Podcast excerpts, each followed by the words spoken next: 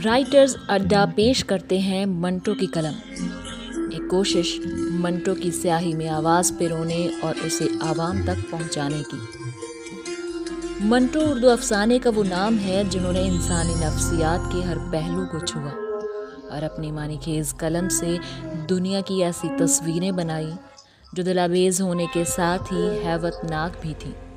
आइए उन्हीं तस्वीरों में से एक तस्वीर को हर्फ दर हर्फ सुनते हैं आपकी अपनी दोस्त आशिया पंजाबी के साथ।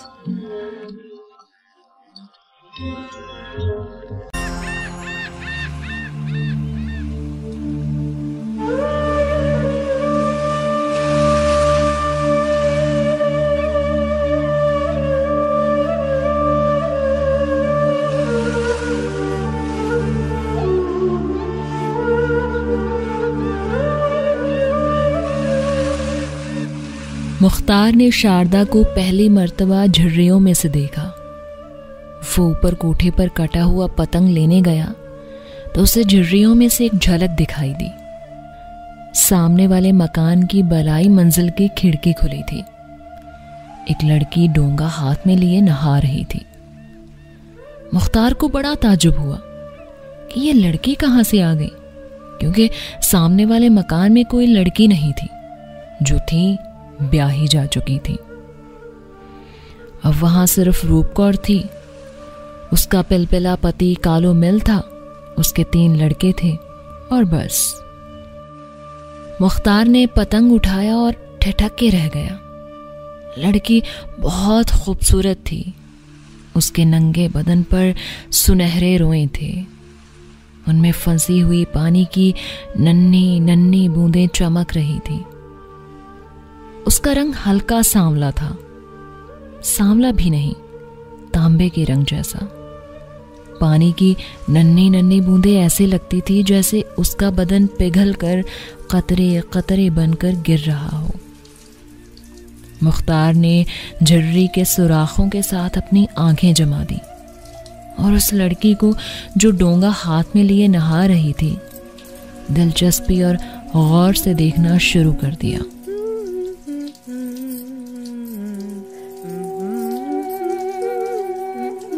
उसकी उम्र ज़्यादा से ज़्यादा 16 बरस की थी। गीले सीने पर उसकी छोटी छोटी गोल छातियाँ, जिन पर पानी के कतरे फिसल रहे थे, बड़ी दिलफरेब थी। उसको देखकर मुख्तार के दिलो दिमाग में सुफली जज्बात पैदा न हुए। एक जवान, खूबसूरत और बिल्कुल नंगी लड़की उसकी निगाहों के सामने थी, जबकि होना ये चाहिए था कि मुख्तार के अंदर उत्तेजना पैदा हो जाती, मगर वो बड़े ठंडे एहसासात से उसे देख रहा था, जैसे कोई चित्रकार एक तस्वीर देख रहा हो।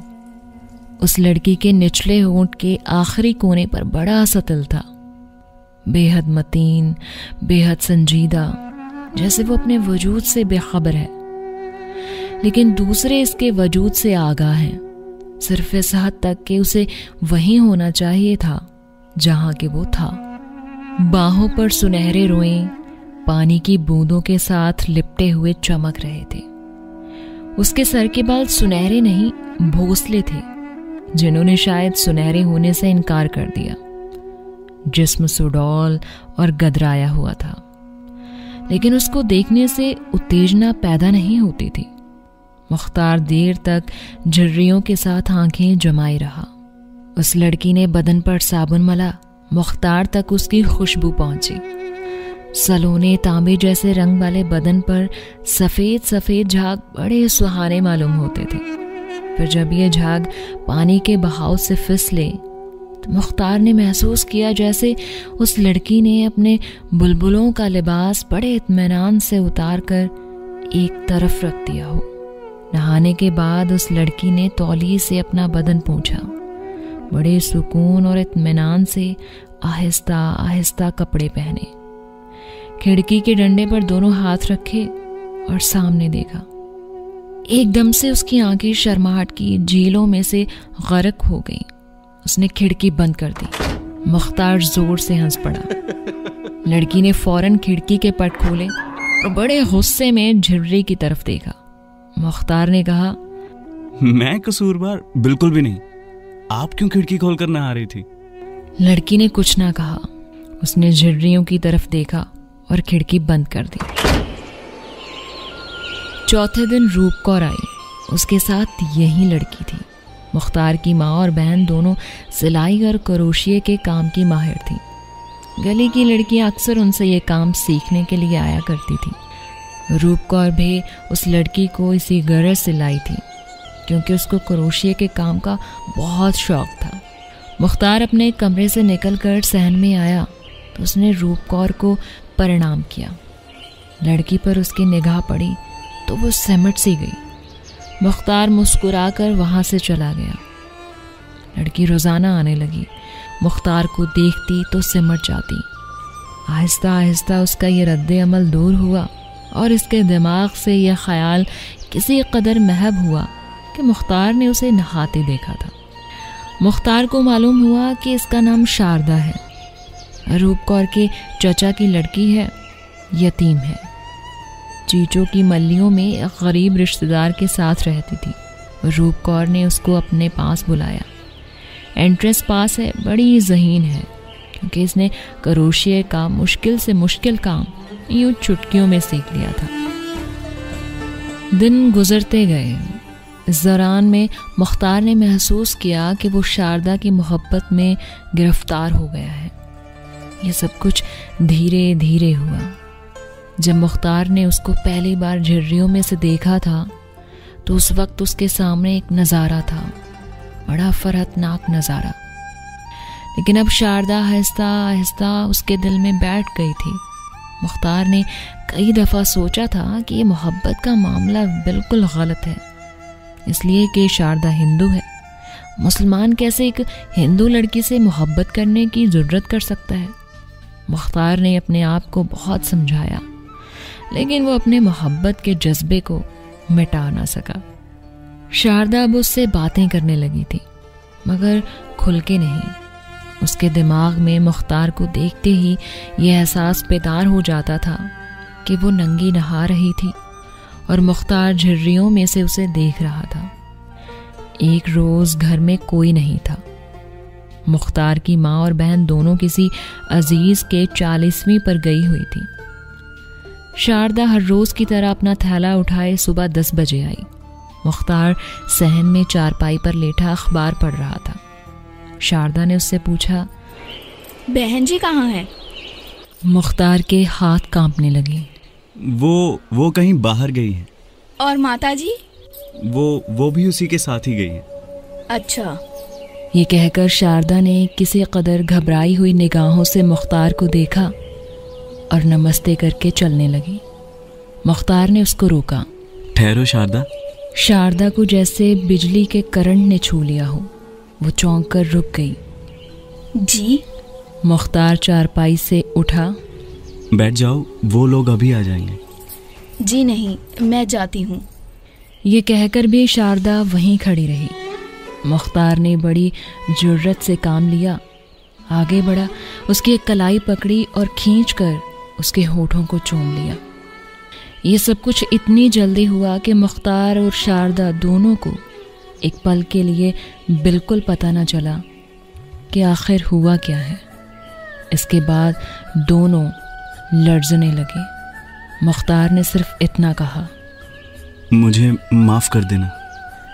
शारदा खामोश खड़ी रही। उसका तांबे जैसा रंग सुर्ख हो गया। होठों में खफीफ सी कपकपाहट थी जैसे वो छेड़े जाने पर शिकायत कर रहे हों। मुख्तार अपनी हरकत और इसके नतीजे भूल गया। उसने एक बार फिर शारदा को अपनी तरफ खींचा और सीने के साथ भेंच लिया। शारदा ने भी विरोध न किया। वो सिर्फ मुजस्समा हैरत बनी हुई थी। वो एक सवाल बन गई थी, एक ऐसा सवाल जो अपने आप से किया गया हो। वो शायद खुद से पूछ रही थी कि ये क्या हुआ है, ये क्या हो रहा है। क्या उसे होना चाहिए था? क्या ऐसा किसी और से भी हुआ है? मुख्तार ने उसे चारपाई पर बैठा लिया और पूछा, तुम बोलती क्यों नहीं हो शारदा? शारदा के दुपट्टे के पीछे उसका सीना धड़क रहा था। उसने कोई जवाब न दिया। मुख्तार को उसका ये सुकूत बहुत परेशान कुन महसूस हुआ। बोलो शारदा, अगर तुम्हें मेरी ये हरकत बुरी लगी है तो कह दो, खुदा की कसम मैं माफ़ी मांग लूँगा, तुम्हारी तरफ निगाह उठाकर भी नहीं देखूँगा। मैंने कभी ऐसे ज़रूरत ना की होती, लेकिन जाने मुझे क्या हो गया, दरअसल मुझे तुमसे मोहब्बत है। शारदा के होंठ हिले जैसे उन्होंने लफ्ज़ मोहब्बत अदा करने की कोशिश की हो। मुख्तार ने बड़ी गर्मजोशी से कहना शुरू किया, मुझे मालूम नहीं तुम मोहब्बत का मतलब समझती हो या नहीं, मैं खुद इसके बारे में ज़्यादा नहीं जानता, सिर्फ इतना जानता हूँ कि तुम्हें चाहता हूँ, तुम्हारी सारी हस्ती को अपनी इस मुट्ठी में लेना चाहता हूँ। अगर तुम चाहो तो मैं अपनी सारी ज़िंदगी तुम्हारे हवाले कर दूँगा। शारदा, तुम बोलती क्यों नहीं हो? शारदा की आंखें ख्वाबगो हो गईं। मुख्तार ने फिर बोलना शुरू कर दिया, मैंने उस रोज़ तुम्हें नहीं देखा, नहीं तुम मुझे खुद दिखाई दी। वो एक ऐसा नज़ारा था जो मैं ता क़यामत नहीं भूल सकता। तुम शर्माती क्यों हो? मेरी निगाहों ने तुम्हारी खूबसूरती चुराई तो नहीं? मेरी आंखों में सिर्फ उस नज़ारे की तस्वीर है, तुम उसे जिंदा कर दो, मैं तुम्हारे पाँव चूम लूँगा। ये कहकर मुख्तार ने शारदा का एक पाँव चूम लिया। वो काँप गई। चारपाई पर से एकदम उठकर उसने लर्जा आवाज़ में कहा, ये आप क्या कर रहे हैं? हमारे धर्म में धर्म भरम छोड़ो, प्रेम के धर्म में सब ठीक है। ये कहकर उसने शारदा को चूमना चाहा, मगर वो तड़प कर एक तरफ हटी और बड़े शर्मीले अंदाज में मुस्कुराती भाग गई। मुख्तार ने चाहा कि वो उड़कर ममटी पर पहुंच जाए, वहां से नीचे सहन में कूदे और नाचना शुरू कर दे। मुख्तार की वालिदा और बहन आ गई तो शारदा आई। मुख्तार को देखकर उसने फौरन निगाहें नीची कर ली। मुख्तार वहाँ से खिसक गया कि कहीं राज अफशा ना हो जाए। दूसरे रोज़ ऊपर कोठे पर चढ़ा, झर्री में से झांका तो देखा कि शारदा खिड़की के पास खड़ी बालों में कंघी कर रही है। मुख्तार ने उसको आवाज़ दी, शारदा। शारदा चूँकि कंघी उसके हाथ से छूटकर नीचे गली में जा गिरी तो मुख्तार हंसने लगा। शारदा के होंठों पर भी मुस्कुराहट पैदा हुई। मुख्तार ने उसे कहा, कितनी डरपोक हो तुम, हौले से आवाज़ दी और तुम्हारी कंघी छूट गई। अब ला के दीजिए नई कंघी मुझे, ये तो मोरी में जा गिरी है। अभी लाऊं? नहीं, मैंने तो मजाक किया है। मैंने भी मजाक किया था, तुम्हें छोड़कर मैं कंघी लेने जाता? कभी नहीं। मैं बाल कैसे बनाऊं? मुख्तार ने झुर्री के सुराखों में अपनी उंगलियां डाली और बोला, ये मेरी उंगलियां ले लो। मुख्तार का जी चाहा कि वो अपनी सारी उम्र उस हंसी की छाव में गुजार दे। शारदा, खुदा की कसम तुम हंसती हो तो मेरा रोम रोम खुश हो जाता है। तुम क्यों हो इतनी प्यारी? क्या दुनिया में कोई और लड़की भी तुम्हारे जितनी प्यारी होगी? ये कमबख्त दीवारें, ये मिट्टी के जलील पर्दे, जी चाहता है इन्हें तोड़ दूं, फोड़ दूं। ये हंसी कोई और ना देखे, कोई और ना सुने। शारदा, सिर्फ मेरे सामने हंसना, और अगर कभी हंसना हो तो मुझे बुला लिया करो, मैं इसके इर्द गिर्द अपने होठों की दीवारें खड़ी कर दूंगा। आप बातें बड़ी अच्छी करते हैं, तो मुझे इनाम दो। मोहब्बत की एक हल्की सी निगाह उन दीवारों से मेरी तरफ फेंक दो, मैं उसे अपनी पलकों से उठाकर अपनी आंखों में छिपा लूँगा। मुख्तार ने शारदा के अकब में दूर एक साया सा देखा और फौरन झिर्री में से हट गया। थोड़ी देर बाद वापस आया तो खिड़की खाली थी, शारदा जा चुकी थी। आहिस्ता आहिस्ता मुख्तार और शारदा दोनों शेरो शुक्र हो गए। तन्हाई का मौका मिलता तो देर तक प्यार मोहब्बत की बातें करते रहते। एक दिन रूप कौर और उसका पति लाला कालू मिल कहीं बाहर गए हुए थे। मुख्तार गली में से गुजर रहा था कि उसको एक कंकर आके लगा। उसने ऊपर देखा तो शारदा थी। उसने हाथ के इशारे से उसे बुलाया। मुख्तार उसके पास पहुंचा, वहां पर कोई नहीं था। खूब घुल मिल के बातें हुई। मुख्तार ने उसे कहा, उस रोज मुझसे गुस्ताखी हुई थी, और मैंने माफ़ी मांग ली थी। आज फिर से गुस्ताखी करने का इरादा रखता हूँ, लेकिन माफ़ी नहीं मांगूंगा। और फिर उसने अपने होंठ शारदा के कपकपाते हुए होंठों पर रख दिए। शारदा ने शर्मीली शरारत से कहा, अब माफ़ी मांगिए। जी नहीं, अब ये होंठ आपके नहीं मेरे हैं। क्या मैं झूठ कहता हूँ? ये होंठ क्या, मैं ही आपकी हूँ। देखो शारदा, हम इस वक्त एक आतिशफिशा पहाड़ पर खड़े हैं और तुम सोच लो, समझ लो। मैं तुम्हें यकीन दिलाता हूँ, खुदा की कसम खा कर कहता हूँ कि तुम्हारे सिवा मेरी ज़िंदगी में कोई औरत नहीं आएगी। मैं कसम खाता हूँ कि ज़िंदगी भर मैं तुम्हारा रहूँगा। मेरी मोहब्बत साबित कदम रहेगी। क्या तुम भी ये वादा करती हो? शारदा ने अपनी निगाहें उठाकर मुख्तार की तरफ देखा। मेरा प्यार सच्चा है। मुख्तार ने उसको सीने के साथ भींच लिया और कहा, जिंदा रहो, सिर्फ मेरे लिए, मेरी मोहब्बत के लिए वक़फ़ रहो। खुदा की कसम शारदा, अगर तुम हाँ ना करती तो मैं यकीनन खुदकुशी कर लेता। तुम मेरे आगोश में हो। मुझे ऐसा महसूस होता है कि सारी दुनिया की खुशियों से मेरी झोली भर गई है। मैं बहुत खुशनसीब हूँ। शारदा ने अपना सर मुख्तार के कंधे पर गिरा दिया। आप बातें करना जानते हैं, पर मुझसे मेरे दिल की बात नहीं कही जाती। देर तक वो दोनों एक दूसरे में मुदगम रहे। जब मुख्तार वहाँ से गया तो उसकी रूह एक नई और सुहानी लज्जत से मामूर थी। सारी रात वो सोचता रहा। दूसरे दिन कलकत्ते चला गया, जहाँ उसका बाप कारोबार करता था। 8 दिन के बाद वापस आया। शारदा हर रोज़ की तरह क्रोशिये का काम सीखने मुकर्रर वक्त पर आई। उसकी निगाहों ने उससे कई बातें की। कहाँ गायब रहे इतने दिन, मुझसे कुछ ना कहा और कलकत्ते चले गए। मोहब्बत के बड़े दावे करते थे। मैं नहीं बोलूँगी तुमसे, मेरी तरफ क्या देखती हो, क्या कहना चाहते हो मुझसे? मुख्तार बहुत कुछ कहना चाहता था, मगर तन्हाई नहीं थी। वो काफ़ी तवील गुफ्तगू उसके साथ करना चाहता था। 2 दिन गुजर गए, मौका न मिला। निगाहों ही निगाहों में गूंगी बातें होती रहीं। आखिर 3रे रोज़ शारदा ने उसे बुलाया। मुख्तार बेहद खुश हुआ। रूपकौर और उसका पति लाला कालू मिल घर में नहीं थे। शारदा सीढ़ियों में मिली।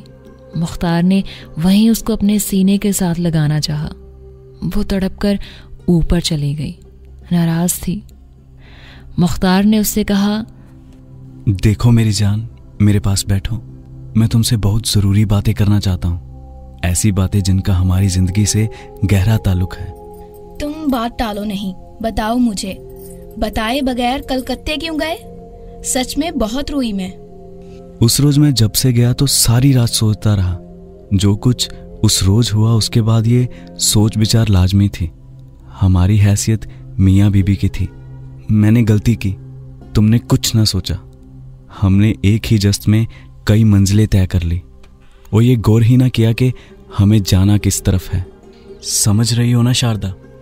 जी हाँ। मैं कलकत्ता इसलिए गया था कि अब्बा जी से मशवरा कर सकूं। तुम्हें सुनकर खुशी होगी, मैंने उन्हें राज़ी कर लिया है। मुख्तार की आंखें खुशी से चमक उठी। शारदा के दोनों हाथ अपने हाथों में लेकर उसने कहा, मेरे दिल का सारा बोझ हल्का हो गया है। मैं अब तुमसे शादी कर सकता हूँ। शादी? हाँ, शादी। कैसे हो सकती है हमारी शादी? इसमें मुश्किल क्या है? तुम मुसलमान हो जाना। मुसलमान? मुख्तार ने बड़े इत्मीनान से कहा। हाँ, इसके अलावा और हो ही क्या सकता है। मुझे मालूम है कि तुम्हारे घर वाले बड़ा हंगामा मचाएंगे, लेकिन मैंने इसका इंतज़ाम कर लिया है। हम दोनों यहाँ से गायब हो जाएंगे, सीधा कलकत्ते जाएंगे। बाकी काम अब्बा जी के ज़िम्मे है। जिस रोज़ वहाँ पहुँचेंगे, उसी रोज़ मौलवी बुलाकर तुम्हें मुसलमान बना देंगे। शादी भी उसी वक्त हो जाएगी। शारदा के होंठ जैसे किसी ने सी दिए हों। मुख्तार ने उसकी तरफ देखा। खामोश क्यों हो गई? शारदा चुप रही। मुख्तार को बड़ी उलझन हो रही थी और उसने कहा, बताओ शारदा, क्या बात है? शारदा ने बमुश्किल इतना कहा, तुम हिंदू हो जाओ, मैं हिंदू हो जाऊं? मुख्तार के इस लहजे में हैरत थी। वो हंसा। मैं हिंदू कैसे हो सकता हूँ? मैं कैसे मुसलमान हो सकती हूँ? तुम क्यों मुसलमान नहीं हो सकती? मेरा मतलब है कि तुम मुझसे मोहब्बत करती हो। इसके अलावा इस्लाम सबसे अच्छा मजहब है। हिंदू धर्म भी कोई धर्म है? गाय का पेशाब पीते हैं, बुत पूजते हैं। मेरा मतलब ठीक है, अपनी जगह ये धर्म भी ठीक है, मगर इस्लाम का मुकाबला नहीं कर सकता। तुम मुसलमान हो जाओगी तो बस, मेरा मतलब है कि सब ठीक हो जाएगा। शारदा के चेहरे का तांबे जैसा जर्द रंग जर्द पड़ गया। आप हिंदू नहीं होंगे?